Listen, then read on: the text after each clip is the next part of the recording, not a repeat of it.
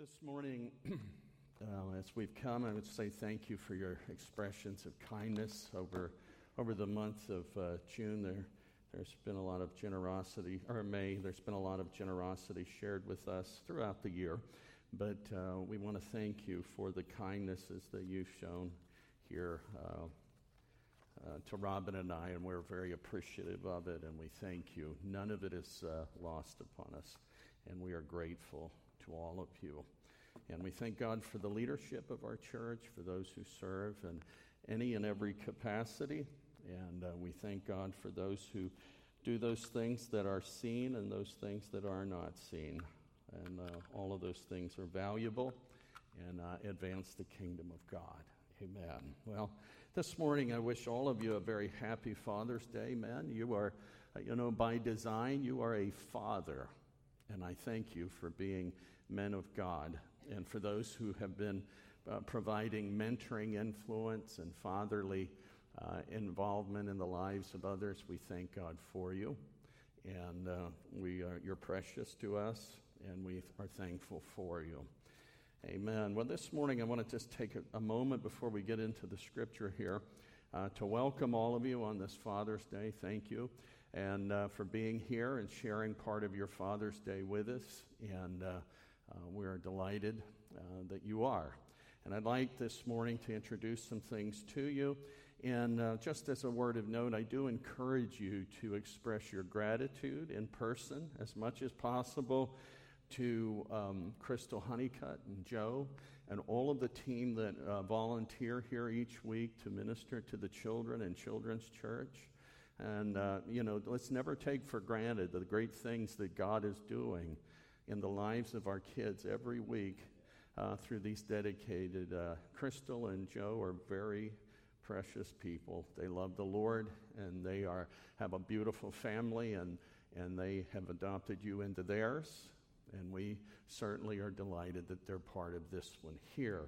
Also, for those who uh, provide care in our nursery, uh, we thank God for Jeff and Barbetta Moffat, who have overseen that ministry with great excellence and diligence over the years. And uh, so, uh, even if you don't have a child uh, that would be in the nursery, please take time and thank them because they just make things work better for all of us by providing uh, such wonderful care. And uh, we're grateful for them. And one of the things that we've looked forward to here is God uh, building this house up uh, to honor Him, to glorify Him. And everything in life is a journey. You have a starting point and you advance and you move through things. And, and God does different things in different seasons through different people and different times. And, and certainly we're blessed here at Bethel as God has brought and moved and directed some things here where we can do something different than maybe what we've ever done here. Uh, over years and years here at Bethel, there have been those who have, uh, have served on staff, and the church was uh, you know, able to compensate them financially for what they were doing here, uh, the wonderful work of ministry they were involved in. And we're not in that place in this season that we can do that. But God is uh, always seeing the big picture. He knows the beginning from the end, and He's able to do things that are really obvious to us when we prayerfully look at them and see them as being God sent. And so this morning, I want to introduce you to uh, our, our, our pastoral team. And you say, what's this mean? Well, it means that we have uh, some folks that God has brought into our church who are uh, we have all of them are credentialed license holder ministers with the Assemblies of God, and we're delighted to have them here in our body. They have uh, offered to serve in different areas, to volunteer, and to help. And we are delighted to have them here as part of a team. And so each of them have their own gifting, and they have shared with me. We want to bless this house. We want to be part of what God's doing here. And I got to tell you, we're very happy for that. And the first couple I'd introduce to you here this morning is uh, Kevin and Remy. You all know Kevin and Remy, and Kevin and Remy will be serving uh, here as our pastoral care pastors, and so we thank God for them. Would you come on up uh, and uh, just give them a little welcome when they come up and let them, uh, and uh, amen.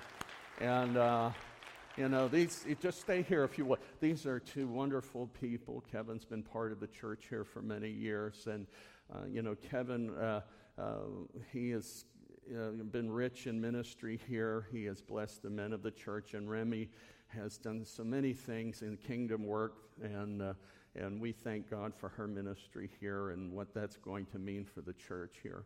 And so we also, uh, where's uh, Bree's working toward her, cred- her uh, credential here. Bree and Matt, would you come? They're serving as our uh, Director of Student Ministries, and uh, we are thankful for them.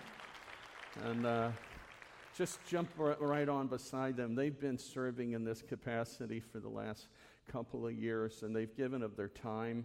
And I want to tell you, any of these folks that you have an opportunity to bless along the way, please do so because no one is doing this because they're getting anything actually than a blessing.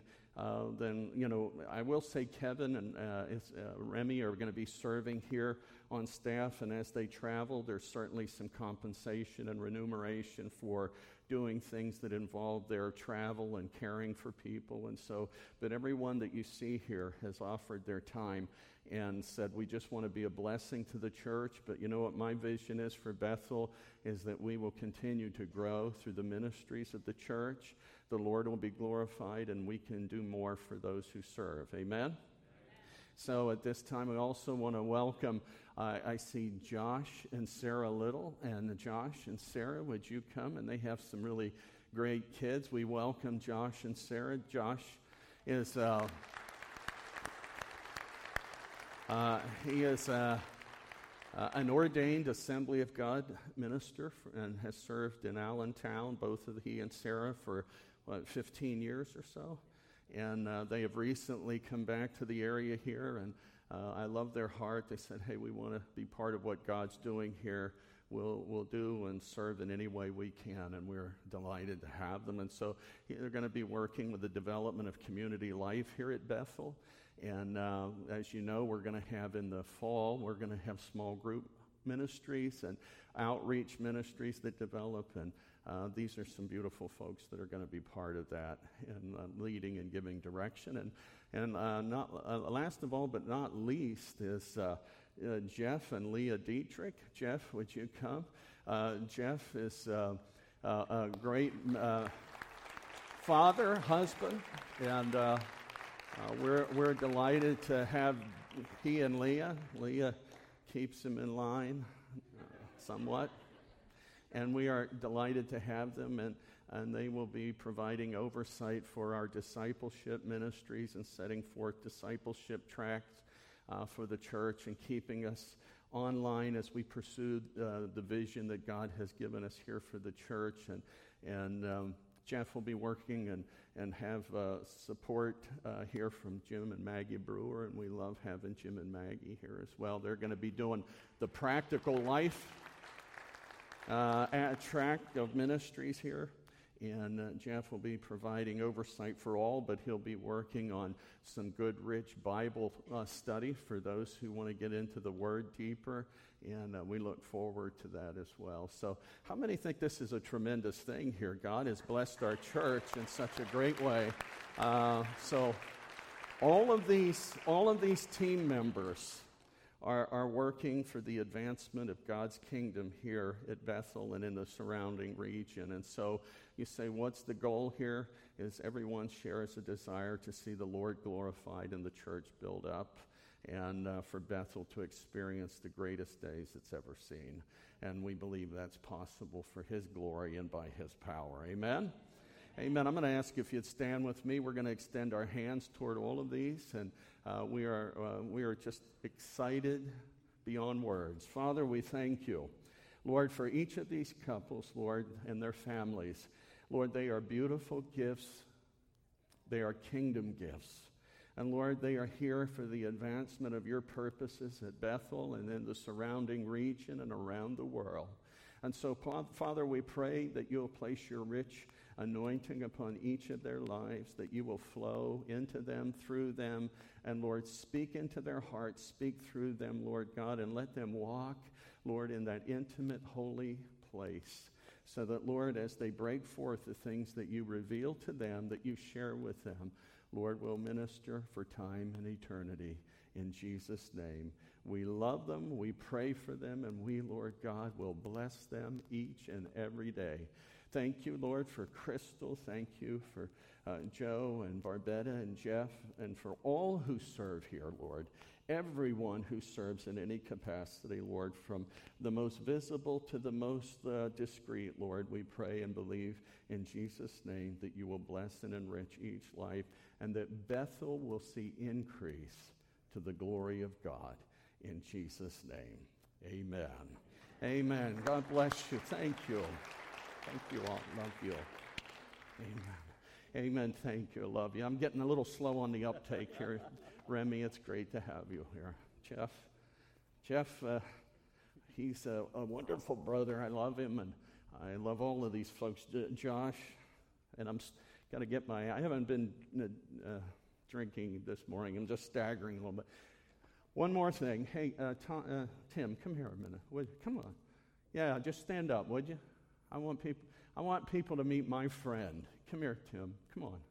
I, this is one of the most precious brothers in, the, in that we've met here at Bethel in some time, and it was his heart's desire to see his uh, little girl baptized. Yes. And I want to tell you, uh, Tim, you are uh, a fast friend, and you're a lifetime friend to me. And we are so glad that you're here. And thank you for sharing this moment with us. So, if you don't know this young man, he is someone of great depth. And when you sit down and chat with him, it is obvious that God has his hand on his life. And his mom's here, Jody. Is she, she still here? Has she been raptured? Oh, okay. She's still in the building, standing in the back. And it's great to have you here. We love you, buddy. You take care. Let's wish this guy a very happy Father's Day. I love you, buddy.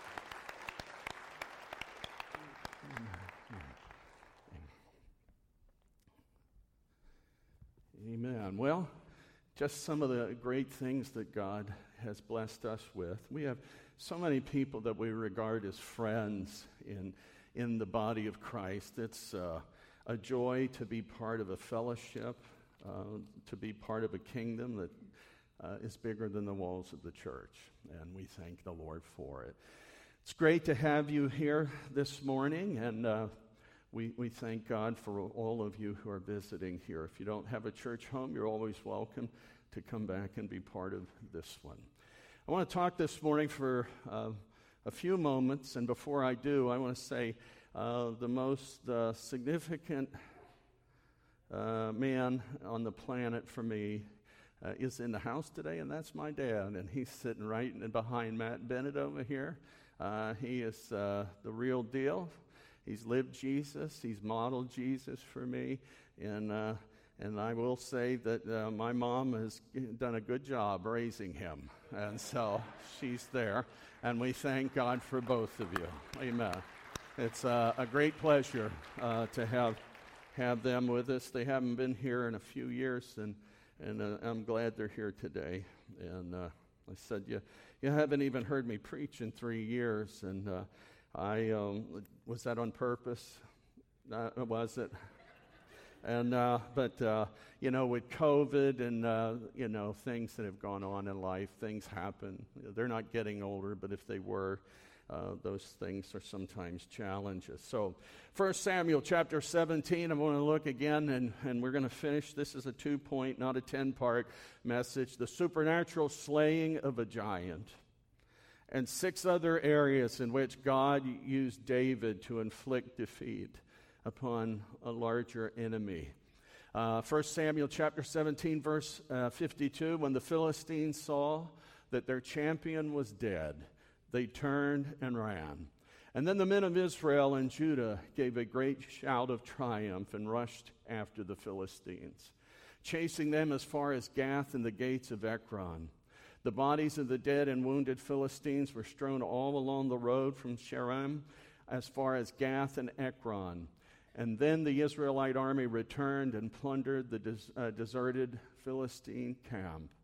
And David took the Philistine's head to Jerusalem, where he stored the man's armor in his own tent.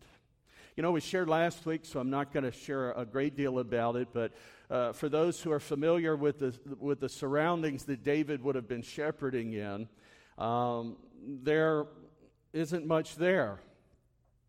The wilderness area, and a lot of times the only things that were there were stones and time. You remember we shared this before. Uh, the only things that they had many times were as they watched their flocks and cared for them were stones and time. And, uh, you know, David utilized the time to reflect upon God, to worship Him, to grow in an intimate relationship with God as a young man. And everything that God did in those early years of his life would be important to what David would become and what David would do later. And so, what David did when he slew the giant really wasn't an aberration. It wasn't one of these quirky moments where something odd just happened that would never happen at any other time. But David was being raised up in the Lord to do great things. And it's important to keep in mind that what God does at a foundational level is, is the most important part of anything that will ever happen in a person's life. Because the foundation will give support, it will give strength to everything that is built upon it, and it will host the weight of everything that God wants to raise up in a person's life. And so David was a man, a young man in whom God w- was moving and speaking. And as a man who had much time, he thought about God. He worshiped God. He sang to God. He had uh, thrown some stones, I imagine, slung some stones during his time, both in defense of his his animals, and maybe just when he would get bored, he had time to stand and fling stones and become pretty good at it. The Bible doesn't really give us much of a clue as to what else shepherds would do during that period of time. But as David grew up, we know he had both endless time and a great resource of rocks. And so all of that stuff was going to be used at some point in his life. And the day he stepped forward to face Goliath, it all came to fruition. And as we look at the scriptures here, we see this epic confrontation of Goliath by David. And we see that this would be a, a, confrontation that would strike a note that would resonate throughout all eternity. Almost everybody that lives in this nation, almost, I can't, I don't know how many wouldn't unless they have no, no, no scriptural, you know, uh, um, education at all, but we've all heard of David and Goliath. And David represents what most people would view as the underdog, and Goliath was the overwhelming favorite in this matchup his victory over Goliath was not just a blow which would cause death for Goliath, but it would serve and inflict great damage upon the enemies of God. Because the report would go forward that there is a new champion. And it's not the one who stood almost eight or nine foot high. It was a young man who came out of nowhere who slew the dragon well, I, you know, dragon, so to speak. Not literally, that's another story. Goliath, that behemoth who stood before, this was a, both a, a, a, an instrumental and supernatural victory. You know, you can't discard that David physically stepped forward. He didn't go forward in uh, Saul's armor. It didn't fit for him. He wasn't used to it, didn't like it. And he went forward in what he knew best. He carried a sling and some stone with him, and, and he would go out to face this giant. But, you know, that part of it was a physical, willing, obedient individual who was willing to step forward. And God always asks for that. God does the supernatural, but God wants availability from you and I. And God wants you to be an instrument to do something significant and great. And David would be part of something significant and great that even 2,000 years later that you and I would be talking about here today. This was a supernatural victory uh, uh, brought forth through a young man named David. You know, when we think about the things that were accomplished through David's death, and we referenced these beginning, I think we got to two points. Out of uh, 16, six, I think. But uh, six things that David inflicted through this defeat upon Goliath that were more significant than maybe just slaying a giant. You know, he defeated the spirit of cowardice. He at least uh, caused great damage to a spirit that had inflicted the armies of Israel from the higher rank to the, to the rank and file. They were all petrified in fear when they saw this giant coming forward. The Bible says in verse 11 when Saul and the Israelites heard this, they were terrified and deeply shaken. I think it's very significant that it includes and begins with Saul being the one who's mentioned here as being terrified. You remember, Saul was a man who stood head and shoulders above everyone else. He, in his own rank, was a, was a champion. He was a, the king of God's army. And as he sees this giant coming out and insulting the army of Israel, he, he quaked in, in fear. He was, a, a, he was propagating fear by his own response. And, you know, as leaders, we can't afford to promote fear because everyone who follows is going to be stricken and affected by it in some way. So if you're leading your children, you don't want to be a fear monger. You don't want to be a people, a person who leads in fear. There are a lot of things going on in this world today, and as bad as they get, there's not one, not one of them that is beyond God's hand. Not one of them. You think about the very worst of possibilities that could take place, not one of them is greater than God. And see, we look at fear and it causes, it produces anxiety, but it also creates chaos in, the, in our lives and affects those around us. So it's not one of those insular afflictions that someone suffers and it can be self contained. When you have someone who is consumed with fear, it quickly it, it spreads. It's an evil contagion that just spreads throughout the sphere of influence of those who are taken by it. You know, let's think about this for a moment. It was absolutely reasonable that everyone would be afraid absolutely reasonable, justifiable by reason. I want you to hear that again. Justifiable by reason. By what could be seen, it was justifiable. By what they were hearing, it was justifiable. Before we're too hard on Saul and all of these soldiers, we got to acknowledge that this fear was a reasonable response based upon what they could see and what they heard. He was bigger, he was stronger. He was extremely an extremely intimidating figure. And Israel, naturally speaking, had no one to match him. If you went pound for pound, they had no one to match him. And so it was a perfectly understandable response, uh, uh, response to the situation. So if you're feeling okay about living in fear because of what I just said, I want to say this it was a perfectly reasonable response to someone who lives within a very small view of God. Come on, church. How many of you, your God's a big God? My God is bigger. What was that song the kids sang? My God is so big, so strong, and so mighty. There's nothing my God cannot do. Come on now. That's our God. We're not serving these other wannabes. Everybody else, other than the God of Scripture, is a wannabe. We subscribe to one. That's the thing. When you look at it, he's bigger than every enemy. He's bigger than any disease or affliction or possible thing that could come your way. There are a whole host of things that could happen to you today or tomorrow, and you and I have no knowledge of them and we have no control over them. But our God is bigger than this moment, and He's bigger than the moments that have not yet unfolded.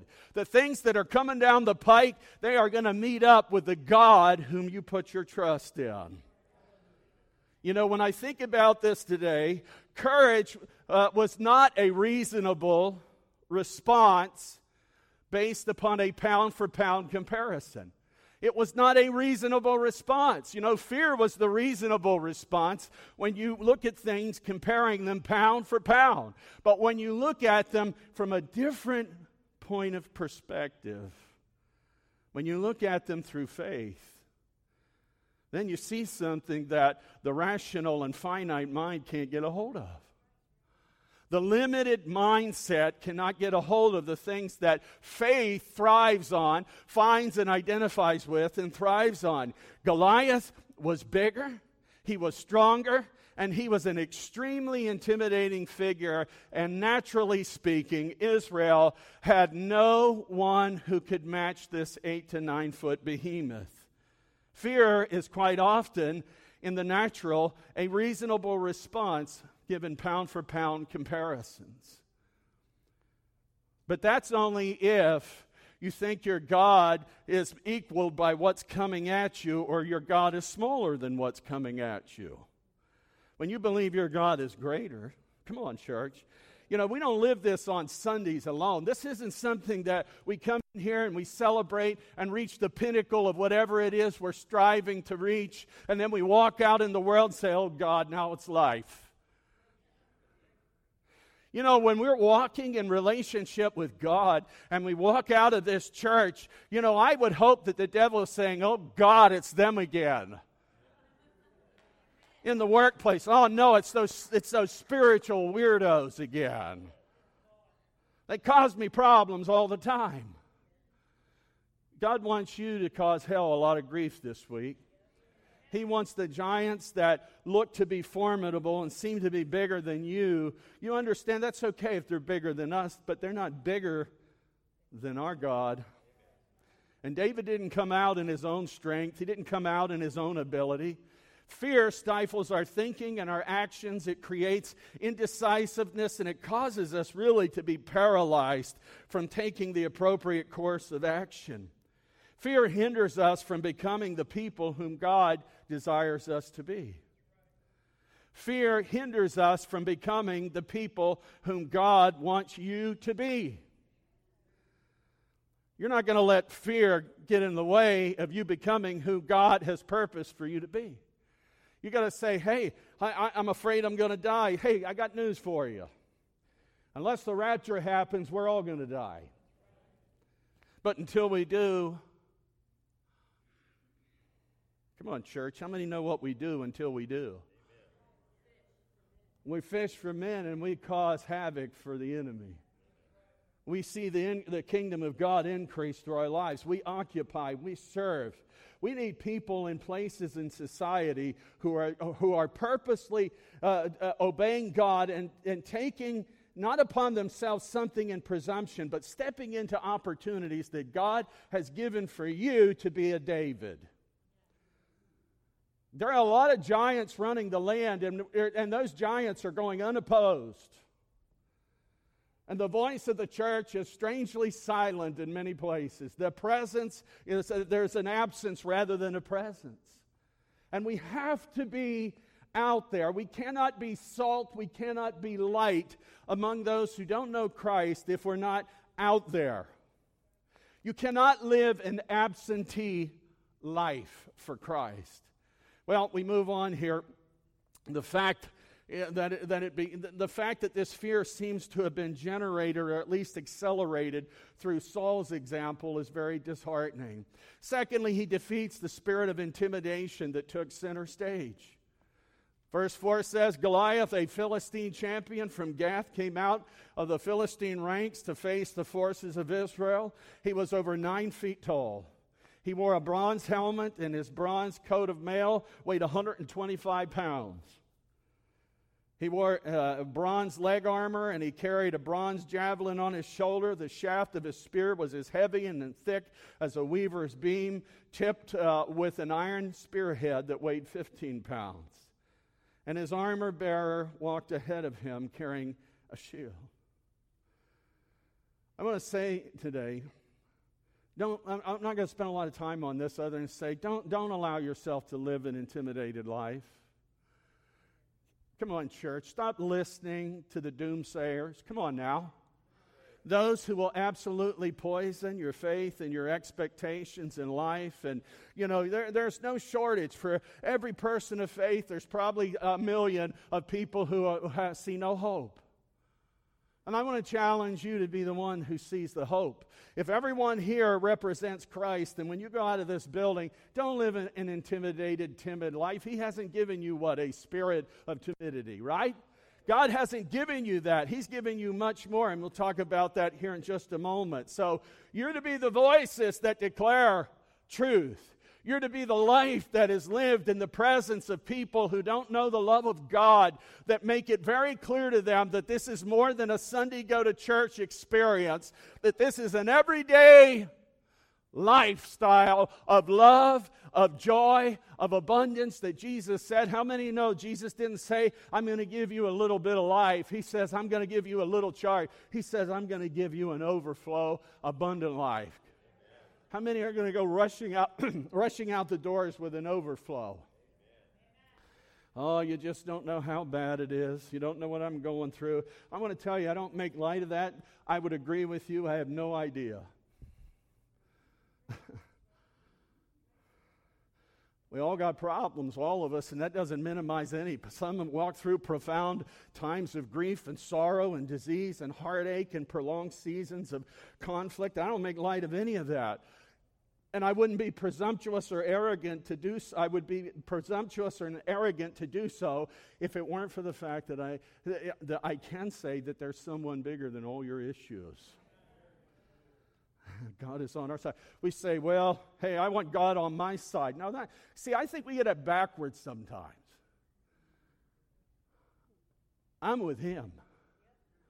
And He's good enough to let me be with Him. He's loving enough to be with him. You know what I mean? Oh, God, you, you, come on over here on my team. No, no. God, I'm on your team. I represent your name. You don't represent my name. You don't go forth in my name. I represent your name, and I am your ambassador. Genuine love for God and others, the world can be won if we genuinely love and we live in the truth. You know, you don't have to destroy people in order to convert people. You and I can't convert them anyhow, so to speak. God brings that moment of rebirth into a person's heart. But you know something? It's love and truth and grace. Thank God for grace. You know, everybody, it's, it's one thing to see the truth. Jesus is the way, the truth, and the life. But it says that he is full of grace and truth. How many here will say a big amen to grace? Grace is what God gives you when you're overmatched and overwhelmed. Grace is what God gives you when you fail. Grace is what God extends to us when we trip, and He extends the hand of grace to pick us up. And uh, grace is what brought you here today. Grace is what brought me here today. It wasn't because I was so wonderful and God recruited me for His team. It's because he reached out to me and he offered me beauty for ashes. He anointed me with the oil of gladness, that joy, that exuberance that he gave in exchange. He made me, a, he's making me to become a tree of righteousness in him. Comprehension is the call of Christ that makes it clear that the cross is not a threat. When we talk about carrying the cross, here's what we got to keep in mind sometimes we say that as though it's through our carrying the cross that others will come to know Jesus. No, the cross really is that which we identify fully and completely with that Christ lived, that Christ gave his life upon, and we are drawn to that significant event that took place on the cross, and our lives will always be lived in view of the cross of Christ that we identify with Him. We deny ourselves, we deny our doubts, we deny our fears, and we trust in Him and we serve Him with all of our hearts. You see, there are hardships in life and there are difficulties, and there are times when, so to speak, you will carry a cross. Uh, you will be persecuted, you'll be laughed at, ridiculed, dismissed. The intellectuals will think you're stupid, and the stupid will think you're too haughty. You say, who you calling? I don't calling anybody stupid. It's hypothetical. How many know there's a lot of hypothetically stupid people on the planet? My wife said when she got in the car with me, she had never realized that there were so many idiots on the highway until she rode with me. So that's not very pastoral. No, it's not. And that's why my wife, she's there. How many are thankful for the Holy Spirit and your wives? Because if you don't hear him, she's going to come along and say, amplify it for you. The spirit of mental occupation. I'm moving quickly. I know that the Baptists are going to beat everyone here to the buffet today. The Methodists, the Presbyterians, they're all good people, but they're going to beat you today. But uh, first, and you're thinking, well, I knew I should have gone Baptist today. For 40 days, every morning and evening, the Philistine champion strutted in front of the Israelite army. He strutted. You ever see somebody strut? You know, they kind of got it all together. When you're a young man, you walk with your chest pumped out. And then when you're an older man, you just tuck your chest into your drawers. And see, here you have Goliath walking around, and he's. Let's see, David was the kind of man, he might not even have had a chest yet. So you got a guy with his chest puffed out, and then you got a kid with no chest at all. And he walks out and he faces this giant. You know, this image of this giant just played on their minds, and God wants your mind to be clean to be healthy, to be whole. Because sometimes people look okay physically, but up here there's problems. It's because we have become preoccupied. We've allowed ourselves to become tormented by things that have happened in the past, people that we're dealing with presently, unknown situations that are set in front of us. And that's all, all uh, going on in our head. And, and we, get, we, we live in our head rather than living by faith. The image of the giant and his threats occupied the mind of would be warriors. Their minds were overrun with negativity. The strong man had plundered their minds for 40 days. 40 days is a long time to have to put up with someone really who was so demeaning, insulting, arrogant. And for 40 days, they listened to this man as he promenaded out into the uh, forefront and I don't know what might have been going on anywhere else, but it didn't matter because mind and spirit, the mind and the spirit of the Israelites were being held hostage by Goliath. Is your mind? You know, when Jesus died for you, he died for you and I to have healthy minds.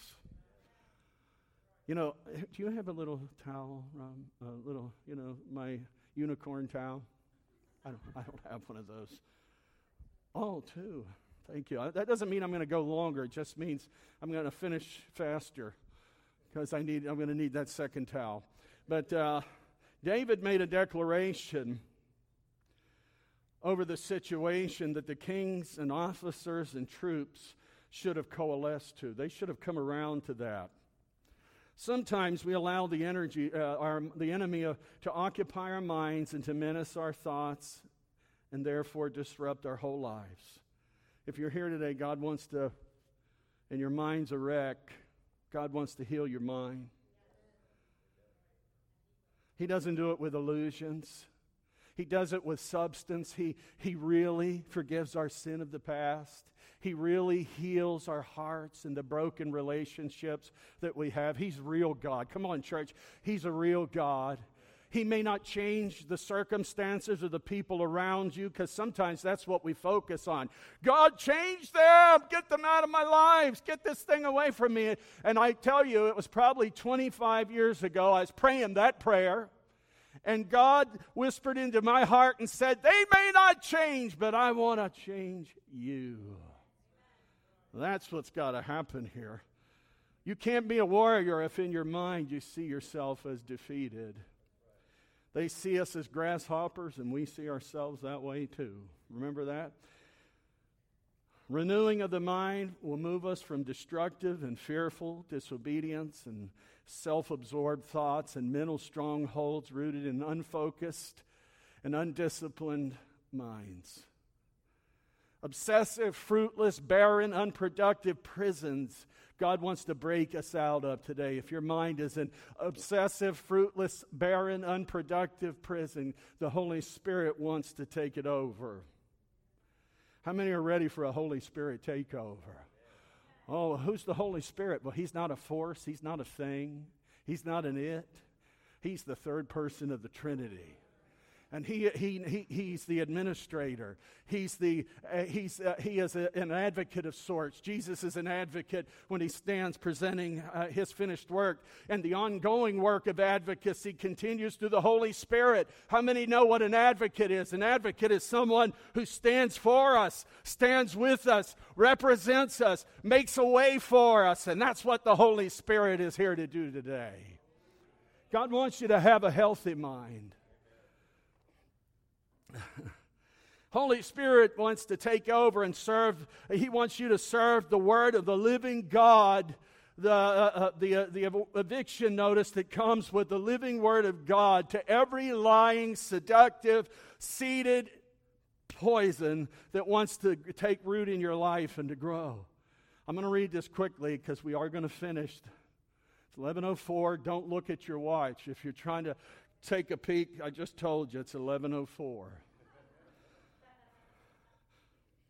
1104 that, that means we're getting close. 2 corinthians 10.5 we, we destroy every proud, proud obstacle that keeps people from knowing god. We capture the rebellious thoughts and teach them to obey god. And you know what? That begins with us doing that in our lives when, you know, we think about Satan, Satan is the God of this world who has blinded the minds of those who don't believe. They are unable to see the glorious light of the good news. They don't understand this message about the glory of Christ, who is the exact likeness of God. And God has purpose for you to be a living definition of what Christianity is, a living explanation, a living example Romans 12, 2 says, Don't copy the world and the customs of this world, but let God transform you into a new person by changing the way you think. Then you will learn to know God's will for you, which is good and pleasing and perfect. You know, I want to say this to you too. Here's Paul speaking to Timothy. He says, This is why I remind you to fan into flame the spiritual gift God gave you when I laid my hands on you. For God has not given us a spirit of fear. I want you, as a believer, just to take a moment and tell fear to shut up. You say, well, we tell our kids don't say shut up. Any kids in here? Okay. Fear, shut up. I mean, I could think of some other things to say. Timidity, go away. I'm not being timid. Oh, oh. You know, but the only problem with what I just did is we usually, when people are going, oh, they're not going this way, they're going, oh, they're going that way. God doesn't want His church going that way. God wants His church going forward, wants them to go on. He says, Give a spirit of fear, but of power and love and self discipline. Can somebody give that an amen? That's God's word. He gives us power, love, and, and self discipline. Mm-hmm.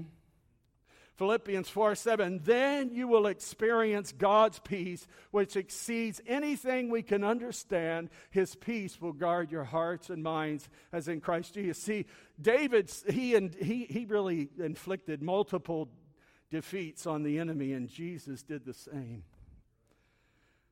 Jesus saves us from our sin. But how many know Jesus caused a world of hurt to the devil's efforts against you? When you become a child of God, you know what that that means something here. Come on, church. That means something. That doesn't mean you got a membership in a church. There are a lot of people who have memberships in a church who never pray, never go to church, never even think about God. Membership's not going to get you to heaven. Doesn't matter what name your church, uh, your name, uh, your, your, uh, what role your name's on, if it isn't on that Lamb's Book of Life.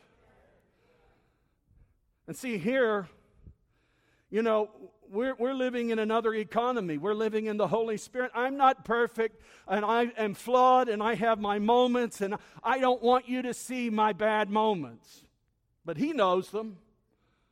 And I want to grow. How many of you want to grow? How many here have, understand that you're not a perfect person, but we're not here because we're perfect? We don't hold offices here because we're perfect, but we, the reason we are here is God has called us to be here, and we are on the potter's wheel. I'm almost done. I'm going to ask Brian to loosen up.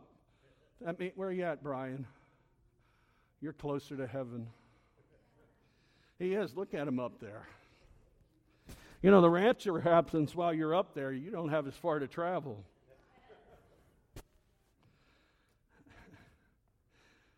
the spirit of dismissiveness. I want to say this because, you know, we write off people. I've heard people say before they'd survey different demographics, and I've been in meetings, not here, and I mean that, not here, where I've heard people say, well, they're not the kind of people you can build a church with. And that grieved me the moment it came out because that tells me that we're doing exactly what Jesus warned us not to do. Because we're not, God, who's, who's going to build this thing anyhow? Jesus said, I will build my church. Anything we build, we build for our own glory. We build for our own name. Look at me, I built this and I've done that and I've done this, and God's not having none of it. Because if He doesn't build it, it doesn't count. the spirit of dismissiveness. David was the youngest son. David's three oldest brothers were stayed with Saul's army. David went back and forth. And Saul at some point said to David, You are not able to go against this Philistine to fight with him, for you are a youth, and he is a man of war from his youth. Do you see the contradiction there? He said, You're a youth, and he's been a warrior from his youth. Well, David was a warrior from his youth. David was a man who would grow as a man of old. Now, here's in, in, verse 28. Now, Eliab, the oldest brother, heard. Well, oldest brother heard when he spoke to the men, David. And Eliab's anger was aroused against David, and he said, Why did you come down here? And with whom have you left those sheep with in the wilderness? I know your pride and the insolence of your heart. Wow, what, what a terrible word to speak to a young man who was walking in alignment with God. He says, I know your pride and your insolence of heart, for you have come down here to watch the battle. Well, he was doing one thing that probably most of the others weren't doing because they were hiding. You know, David came down there, and I want to say this, so I want you to hear it very clear. You and I are in no place to disqualify others from being used by God. People really get worked up if, if a woman speaks or teaches or preaches and they reference that. But there's a lot of other things. Said women should wear hair coverings too. Uh, said men shouldn't have long hair if you're going that way. I don't know that it really says that, but when you point, here's what I'm saying. Bible says that in the last days God's going to pour out his spirit on all flesh. Come on now, church. I want to hear an amen to that. God will pour out his spirit on all flesh. Not just the men. oh, you've offended me now, Pastor. You are on such a good roll. Then you had to start what do they call that? You had to start, you know, sticking your nose where it doesn't belong. what? Meddling. That's it, meddling. Oh, young people, you know, you got to wait till your day comes. You, you, you, you're never going to, you know, one day you're going to grow up. Till that day, just watch the men shoot. Watch us do it.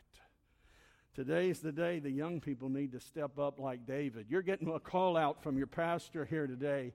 Every young person who knows Jesus, this is the most critical time we've ever faced in this nation, and I believe that. People say it's no worse than it's ever been. I will take a disagreement with that every day. We need our young people at the front of the battle, not in the rear somewhere. No wonder they're disengaged and disinterested and they want nothing to do because church, a lot of the times to them, is simply a formality. A ritual. Show me why it means something. You know what, church? That's why we're talking about a supernatural church. Once the Holy Spirit gets the run of this place, gets the run of my life like He wants to have, you're going to see some young men stepping up in the spirit of David and power, and the spirit that came upon David. I'm going to ask you to stand with me here for an hour and a half. So anything that's shorter, you feel better about. Let me read this scripture to you. And it shall come to pass in the last days, says God, that I will pour out my spirit on all flesh. Your sons and your daughters. See that? Your sons and your daughters shall prophesy. You say that's all right as long as they just do it to themselves. He didn't say that. He said, Your sons and your daughters shall prophesy. Your young men shall see visions, and your old men shall dream dreams. There's a place for the young and the old in the supernatural Holy Spirit church that God is raising up. And he says, On my men servants and on my maid servants, I will pour out my spirit in those days, and they shall prophesy. Come on, church. That is a great word because it sets to freedom everybody, everybody. Because you know something? If, if God didn't mean it, then God would have said women are, not, are forbidden to prophesy. Instead, he said, no, they're going to be baptized in the Holy Ghost and they will prophesy. How many say God's in charge here? God's in charge. No man's in charge of this thing. Not this one, not any man. This is a God movement. And finally, I said I was going to finish, and I, I'm just throwing this out there the spirit of defeat. I read to you from Numbers 13. Not going to read it again. When the 12 spies went into the land of Canaan and they spied it out, 10 of them came back and said, We're done. We've gone as far as we're going to go because they're too big and we're too small and they inflicted a whole generation of people with an evil spirit of unbelief. And they died short of the goal, many of them. I want to say today if you're in this house and you love Jesus, you have to love your neighbor. You know, I said something last week and I'm not stepping it back. I'm just simply saying this. There's so much going on today that is, is being is evil and it's filtering through all the tributaries of our culture, filtering into the lives of so many. And you know, it's easy to jump on and say, "Hey, I don't, I don't want to, I don't want to be a, the bad guy here." You don't have to be the bad guy. You just be faithful to the Lord. That's all that you're asked to do. But what I'm saying to you today, our children are at stake. They are at stake. I want to tell you how much I love fathers. Fathers are such a divinely created position.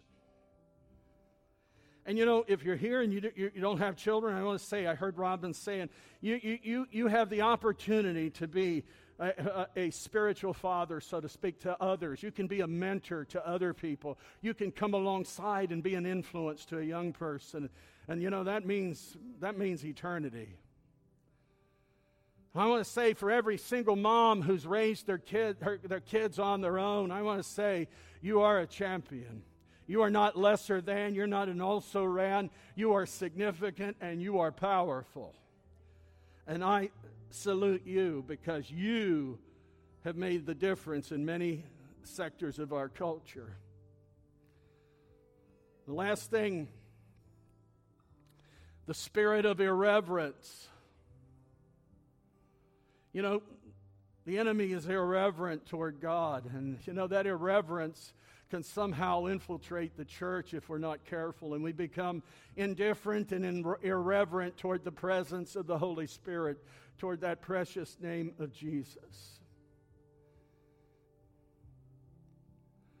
I guess I wanted to say this as we close.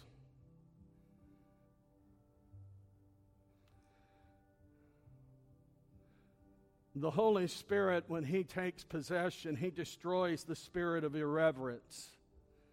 The, the ground becomes hallowed and sacred The air becomes charged with the atmosphere of the Holy Spirit. Come on, church. How many want to be in that kind of place? Where the air is charged with the Holy Spirit. How many want to walk out the doors with that kind of anointing on your life? Holy Spirit fullness and anointing that doesn't go away but goes with you everywhere you go because you're going to need it. Here we go. I, wanna, I wrote this uh, probably about a year and a half, two years ago, and I'll, I'll read it again because you know, I, have said this, and I, I, I, do feel very strongly that our children are going to be corrupted. They are going to be misled. They are going, if you're not teaching them and you're not mentoring them and you're not loving them and you're not sharing the truth with them, the world is going to destroy them. That's what's at stake here. You have a young boy, he's not a girl. You understand? I'm going now on danger. I'm not going much further. I'm just going to say, you got a young boy, he's not a girl. And you got a young lady, she's not a man. And I want to tell you this. If you, if you, if you are a man and a father here today, you are not to be emasculated. You are not to be ignored. You are not to be written off. You are not inconsequential but God raised you up in His image. He is a father. He's not mother God, He's father God. Come on, church. That doesn't mean men are better than women, it just means He's father God. Jesus said, Our Father which art in heaven, and He gave you the greatest compliment that He could ever give you as His creation when He created you and He made you a father. God created a man and a woman to, to procreate, to marry, to procreate, to fill the earth. He created men to be fathers and women to be mothers. Sacred callings, sacred callings. I'm not going any further, so if you're worried, when's he going to jump off completely? I'm just going to tell you God's created. In the beginning, God created them, male and female created He them. You understand? There's a design here. There's a design here. And that giant has gotten bigger and bigger and bigger and bigger. And the threats are getting bigger and bigger. And the intimidation is raising and raising and raising. And people are afraid to lose businesses. They're afraid to lose their reputation if they take a stand for truth. I want to tell you, you can love people. You should be kind to all people. You should never discriminate in who you show kindness and, and real respect and love toward. But you've got to know the truth. And you've got to live the truth. Your absence is going to create great damage to this world if you say, I'm just staying out of this. You can't stay out. You can't stay out. Here we go. I'm going to share this. I was thinking about the man who said, uh, when Jesus said, Love God and love your neighbor as yourself, and he said, Who is my neighbor? You know? And I thought, Who is our neighbor? I'm going to tell you this. I, I want you to hear what I'm going to say. The neighborhood's a lot bigger than what we think. Everybody we meet in life will be our neighbor. Doesn't matter what kind of life they're living. Doesn't whether, matter whether they believe in God, don't believe in God. Doesn't matter whether they're heterosexual, homosexual. Doesn't matter. I'm not saying that doesn't. I'm just saying they're going to be your neighbor no matter what. And you're called to love your neighbor. I'm called to love my neighbor as myself. And that's beyond my pay grade if it weren't for the Holy Spirit and the work of God. So here's what I wrote and it, it, uh, if I can see it, I took my glasses off and now I got sweat running in my eyes. So, uh, our neighbors are those who we encounter in life. I'm going to try to put these back. The sweat makes my glasses slide down my nose and it runs in my eyes. Uh, they are those who we've already encountered. They're those who we will encounter and they are those who don't realize that we, uh, we have, we, whom we don't realize we've already encountered. They are quite literally our neighbors, and they are the strangers that we encounter in day to day life. They are people of Christian faith, they are people of different faiths, they are people of no faith at all. They are deists, theists, atheists, agnostics, humanists, and those who defy any characterization. They are moral, they are immoral. They are pleasant and they are unpleasant. They are married, they are single, they are heterosexual, they're homosexual, they're transsexual, they're pro life, they're pro abortion. Someone celebrating 50 years of marriage, and someone sleeping with a different person all the time. They are similar, and they are not like us at all. They like us, they dislike us, they despise us, they hate us. They don't even know we exist. They smile at us, they frown at us, they shift between the two so quickly and so often that we don't know if they're happy or angry with us. They are middle class, lower class, upper class, educated, uneducated, cultured, uncultured, thoughtful, thoughtless, grateful, ungrateful, of varied ethnicities, from every people group near and far but they are our neighbors, and we are responsible for how we respond to them. You know, that's the key here. You know, I'm not big in standing on a street corner, and I don't I condemn. I'm not going to, that's not me so much standing and holding, you're going to hell and you're going to hell. I think, you know, people need to know there's redemption available, there's a better way available.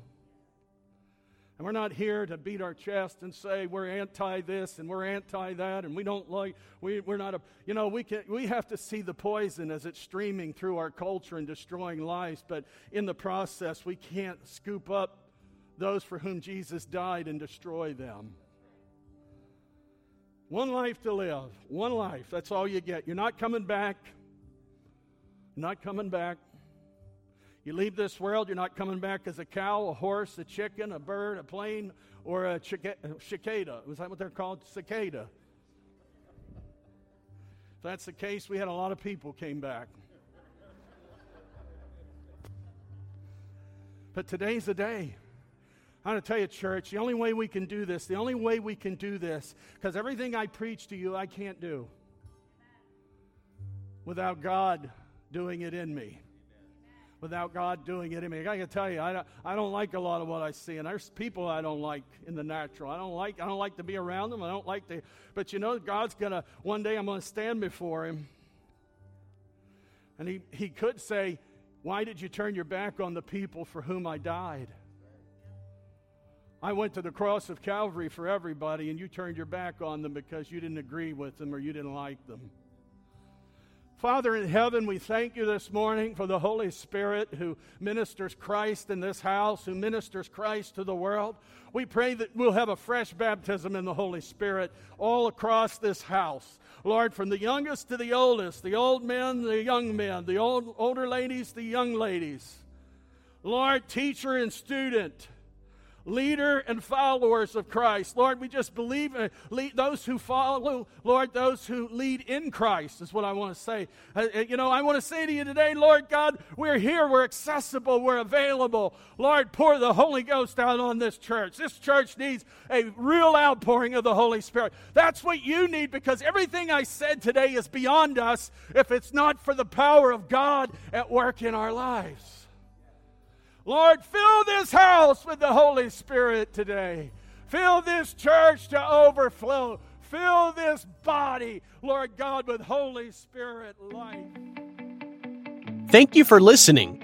You can find us online at bethelag.com or on Facebook at Bethel Assembly of God, Littlestown, Pennsylvania. Our services are also live streamed every Sunday on our YouTube channel, Bethel AG, Littlestown, Pennsylvania.